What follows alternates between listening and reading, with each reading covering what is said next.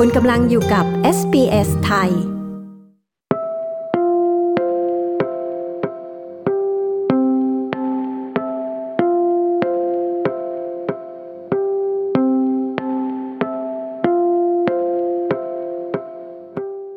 เรื่องของวีซ่านะคะ เป็นอีกประเด็นหนึ่งที่ทำให้หลายคนทนอยู่ในความสัมพันธ์ หรือครอบครัวที่มีความรุนแรง คุณพัชรนันสุวินยติชัยพร หรือคุณเอมี่เอเจนต์ที่ลงทะเบียน มาให้ข้อมูลถึงทางออกเรื่องวีซ่าสำหรับผู้ที่ประสบความรุนแรงในครอบครัวค่ะ ดิฉันชลดากรมยินดี SBS ไทยรายงานค่ะ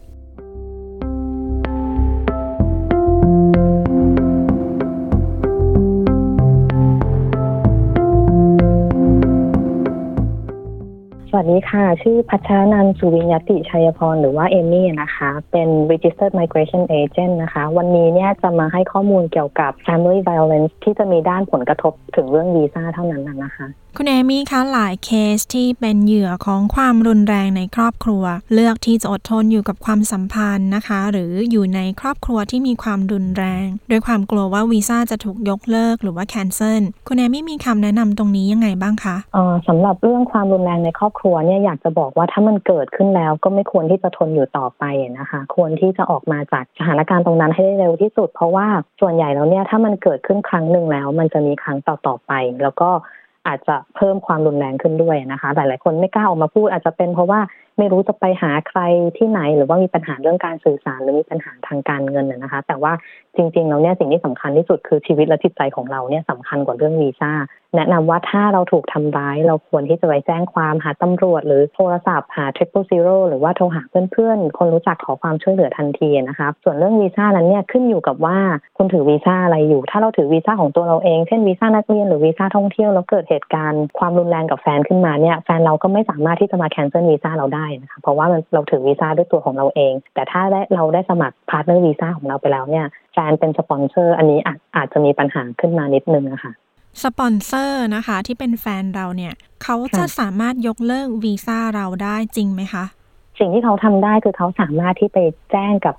ทาง immigration นะคะว่าความสัมพันธ์ของเราเนี่ยจบลงแล้วจริง ๆ แต่ว่าคนที่มีสิทธิ์ปฏิเสธหรือยกเลิกวีซ่าเราได้นั้นน่ะคือเจ้าหน้าที่ immigration เท่านั้นนะคะ แต่ว่าก่อนที่วีซ่าเราจะถูกยกเลิกหลังจากที่สปอนเซอร์แจ้งกับทางเจ้าหน้าที่เนี่ยเจ้าหน้าที่ก็จะติดต่อเรามาค่ะ เพื่อขอข้อมูลเพิ่มเติมว่าเขาได้รับแจ้งจากสปอนเซอร์นะว่าความสัมพันธ์จบลงแล้วจริงหรือไม่มีข้อมูลอะไรที่จะให้เขาเพิ่มเติมไหมอันนี้ก็เป็นโอกาสของเราอะนะคะ ที่จะส่งหลักฐานหรือว่าแจ้งกับทางเจ้าหน้าที่ว่าเราเผชิญหรือว่าเราถูกกระทำเผชิญความรุนแรงในครอบครัว เรามีหลักฐานหนึ่งสองสามสี่ห้า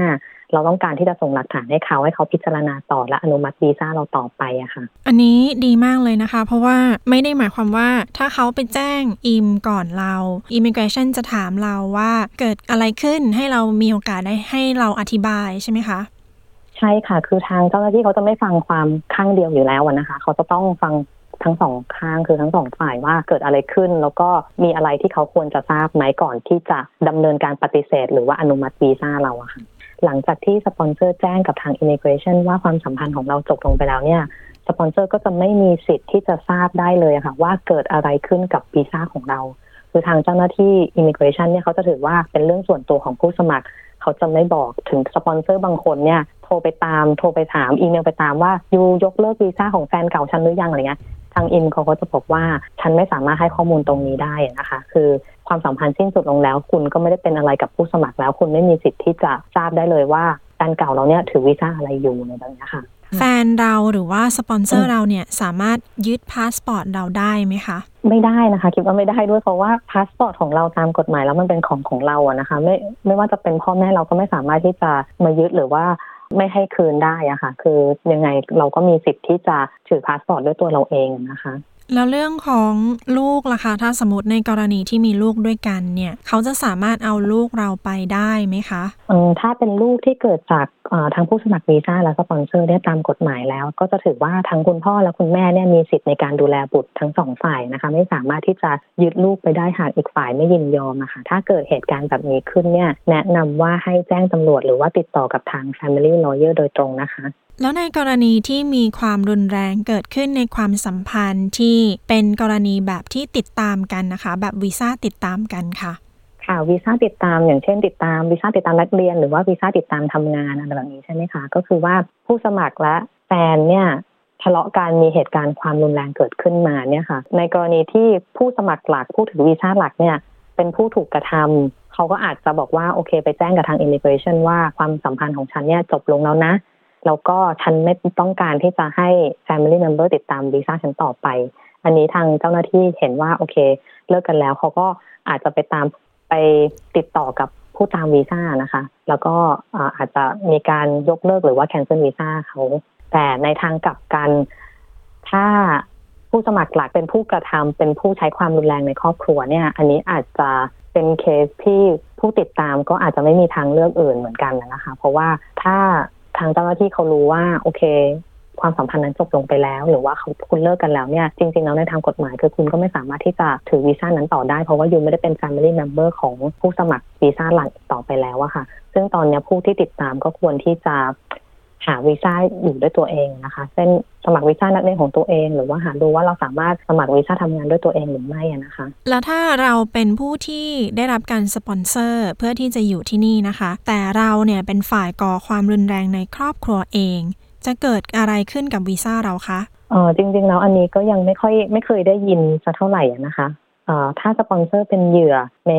ความรุนแรงแล้วเนี่ยแล้วเขาไปแจ้งกับทาง immigration ในกรณีนี้เนี่ยวีซ่าของเราก็อาจจะถูกปฏิเสธได้นะคะเพราะว่าทางเจ้าหน้าที่หรือทางออสเตรเลียเนี่ยเขาก็ไม่ส่งเสริมความรุนแรงอะค่ะถ้าคุณใช้ความรุนแรง โดยเฉพาะกับใช้กับประชาชนของเขาเนี่ยถ้าเรามีความผิดก็โอเค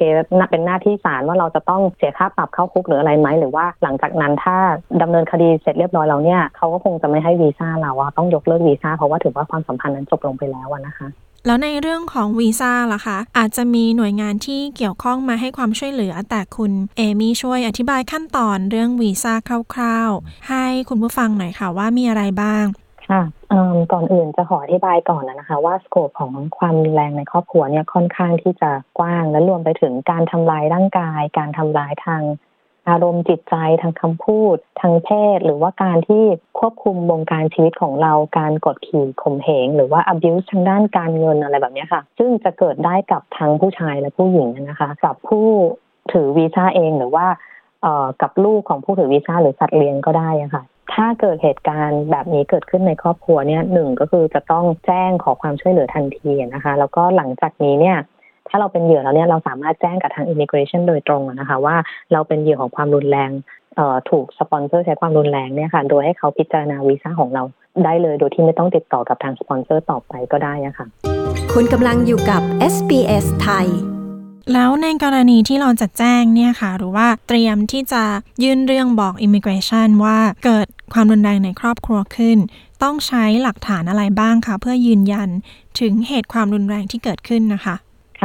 หลักฐานที่ใช้ยืนยันจะมีสองประเภทใหญ่นะคะ ประเภทที่หนึ่งคือหลักฐานจากชั้นศาลประเภทที่สองคือหลักฐานที่ไม่ได้ขึ้นไม่ไม่มีการขึ้นศาลแล้วก็เป็นหลักฐานที่เราเก็บรวบรวมด้วยตัวเองนะคะ หลักฐานประเภทที่หนึ่งจากชั้นศาลเนี่ยคือศาลมีการไต่สวน แล้วก็ตัดสินแล้วว่า เราเป็นเหยื่อในการใช้ความรุนแรงจริงค่ะหรือว่าสปอนเซอร์ของเราเนี่ยมีความผิดจากการใช้ความรุนแรงกับเราจริง แล้วอันนี้ก็ค่อนข้างที่จะชัดเจนนะคะว่าเราเนี่ยจะได้วีซ่าแน่นอน เพราะว่าถ้าศาลตัดสินแล้วว่า มีเหตุการณ์แบบนี้เกิดขึ้นจริงเนี่ยทาง immigration เขาก็จะใช้คอร์ดด็อกิเมนต์ในการที่จะตัดสินเคสเลย แล้วเราก็จะได้ permanent visa ตรงนั้นมานะคะ แต่หลักฐานประเภทที่สองเนี่ยคือไม่มีการขึ้นศาลใด ๆ อันนี้อาจจะค่อนข้างที่จะซับซ้อนมากกว่า หรือว่าต้องหาหลักฐานมากขึ้นนะคะ ส่วนใหญ่อาจจะไม่ใช่การทำลายร่างกายอะค่ะ เพราะว่าอาจจะเป็นการทำร้ายทางจิตใจหรือคำพูดมากกว่านะคะ เอกสารที่จะต้องใช้เนี่ยก็คือผู้สมัครเองหรือว่าผู้ที่ถูกกระทำเนี่ยค่ะจะต้องเขียนบรรยายในฟอร์มนะคะแล้วก็หารวบรวมหลักฐานอย่างน้อย 2 ประเภทนะคะ เช่น เป็น medical report จากแพทย์ที่เขียนรายละเอียดถึงแผลต่างๆ ที่เราโดนทำร้าย หรือว่าการรักษาพยาบาลของเรานะคะ หรือว่าจดหมายยืนยันจากจิตแพทย์ว่าเราเนี่ยเป็นเหยื่อในการใช้ความรุนแรงจริงค่ะ แล้วก็อธิบายถึงความรุนแรงที่เกิดขึ้นและผลกระทบกับกับเรานะคะ หรือว่าอาจจะเป็นใบแจ้งความจากตำรวจที่ตำรวจไปในสถานที่เกิดเหตุแล้วเห็นว่ามีเหตุการณ์อะไรเกิดขึ้น หรือว่า จดหมายยืนยันจากองค์กรที่ปกป้องเด็ก ในกรณีที่มีเด็กถูกทำร้ายนะคะ หรือว่าจะใช้เป็นจดหมายจากเจ้าหน้าที่องค์กรต่างๆ เช่น Family Violence Crisis Center หรือว่าเป็นจดหมายจาก Social Worker จาก family consultant ว่าเราเป็นเหยื่อจริงก็ได้อะค่ะ คุณเอมี่พูดถึงฟอร์มนะคะ อันนี้คือสามารถบอกชื่อฟอร์มได้ไหมคะว่าชื่ออะไรคะ เป็นฟอร์ม 1410นะนะคะ เป็น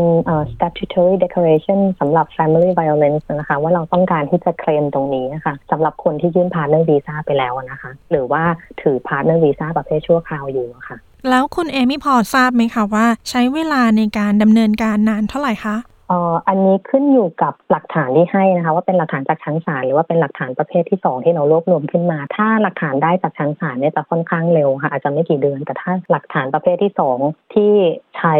จดหมายยืนยันนะคะ อาจจะรอบางเคสรอเป็นปีก็มีอะค่ะ คือว่าทางเจ้าหน้าที่อิมิเกรชันเนี่ยเขาจะพิจารณาจากหลักฐานที่เรารวบรวมมาแล้วถ้าเขาเห็นว่าเขายังคิดว่าไม่เพียงพอหรือไม่ชัดเจนเนี่ยเขาตัดสินไม่ได้ เขาอาจจะให้ทาง independent expert หรือว่า psychologist เนี่ยให้ความเห็นเพิ่มเติม ว่าเขาคิดยังไงกับเคสของเรา ถ้าทางบุคคลที่ 3 ยืนยันว่าไม่เห็นว่าเราเป็นผู้ถูกกระทำจริง อันนี้เคสมันก็อาจจะ complicate และอาจจะถูกปฏิเสธนะคะฉะนั้น ใช้เวลาค่อนข้างที่จะนานในการพิจารณา โอเคค่ะ ในที่นี้เพื่อความชัดเจนนะคะ อะไรที่ไม่เรียกว่าความรุนแรงในครอบครัว แล้วอะไรที่เรียกว่าคือความรุนแรงในครอบครัวคะคือส่วนใหญ่แล้วเนี่ยเหตุการณ์ความรุนแรงมักจะเกิดขึ้นในบ้านนะคะ ในเหตุการณ์เนี่ยก็จะมีแค่ผู้กระทำและผู้ถูกกระทำเท่านั้นนะคะ บางทีสองคนเนี่ยมาเล่าเรื่องก็อาจจะเล่าไม่ตรงกัน มันก็ยากอยู่ตรงที่ว่าเหตุการณ์แบบนี้เนี่ยควรที่จะเรียกว่า เป็น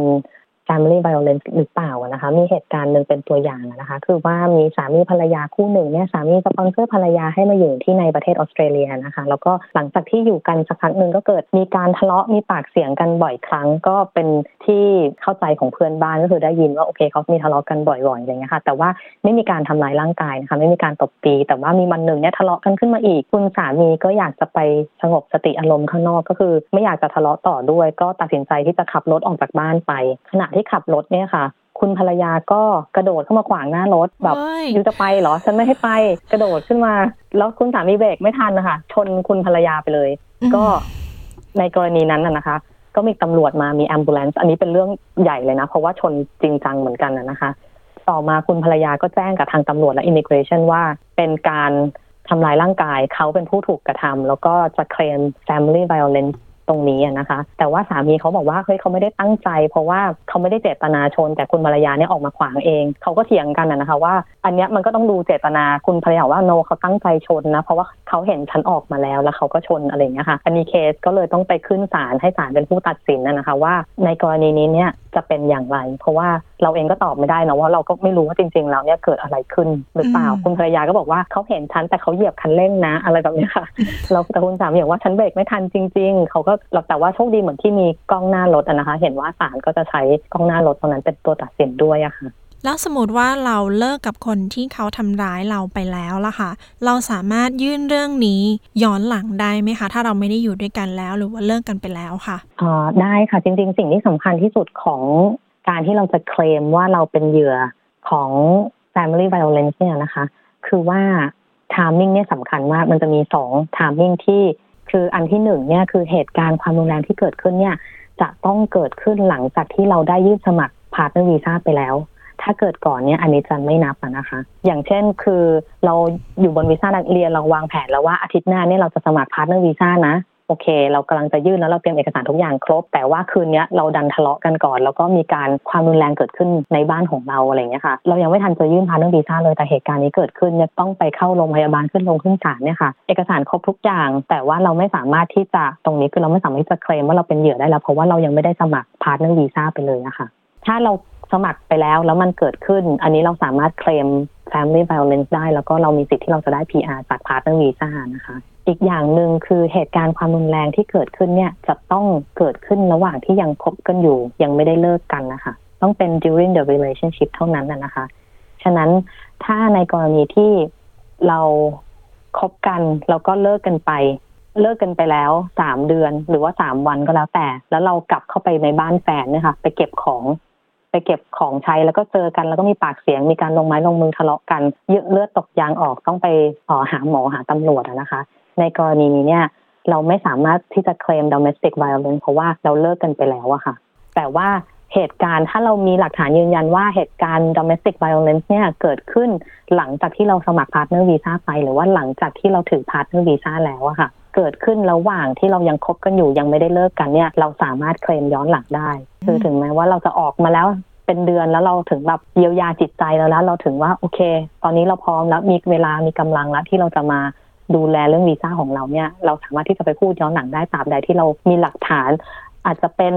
หลักฐานภาพถ่ายคลิปวิดีโอ หรือว่าเป็น medical report อะไรต่างๆนะคะ ยืนยันวันที่อะค่ะ ว่าตอนนั้นเรายังคบกันอยู่เรายังไม่ได้เลิกกัน เราก็จะสามารถเคลมได้นะคะ ขอบคุณคุณเอมี่มากนะคะ ที่มาให้ข้อมูลสำหรับผู้ที่อาจจะกำลังประสบความรุนแรงในครอบครัวอยู่ หรือว่าอาจจะมีคนที่คุณผู้ฟังรู้จักนะคะ ที่อาจจะกำลังประสบเรื่องนี้อยู่ ยังไงขอบคุณคุณเอมี่มากนะคะค่ะขอบคุณมากค่ะยินดีค่ะสวัสดีค่ะสวัสดีค่ะ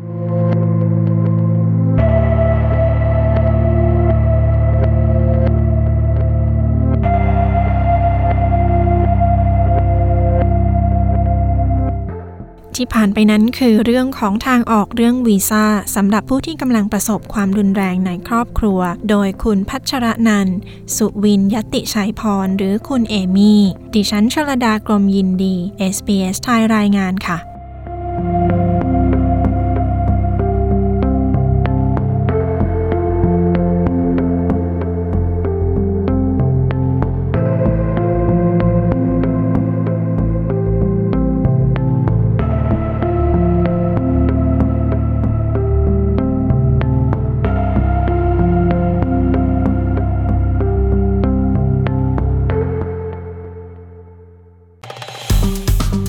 ดไลค์ แชร์ และแสดงความเห็นไป follow SBS ไทยทาง Facebook